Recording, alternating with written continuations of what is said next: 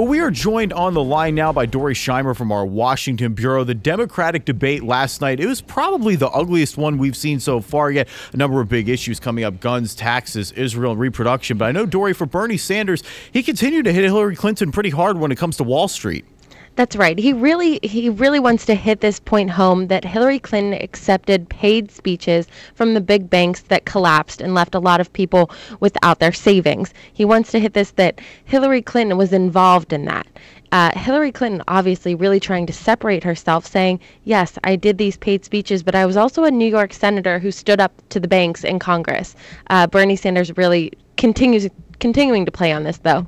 And we know with uh, Hillary Clinton, she kind of put Bernie Sanders on the defense when it comes to guns, really pushing home his stance on the Second Amendment. That's right. I mean, she is really attacking him for his stance on uh, saying that people shouldn't be able to sue gun manufacturers, specifically the victims of the Sandy Hook shooting. He has been on the record saying that they shouldn't sue Bushmaster.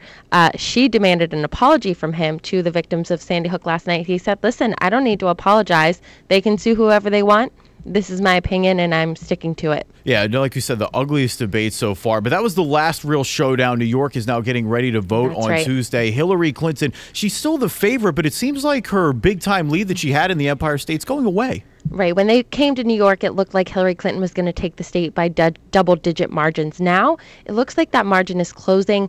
Uh, still, the polls are showing her ahead, taking the state, but Bernie Sanders definitely made up some of that difference that he came in with the deficit. And thank you, Dory. We're going to have full coverage of the road to the White House as we move towards Tuesday with New York right here on Jacksonville's election headquarters, News 1045 WOKV.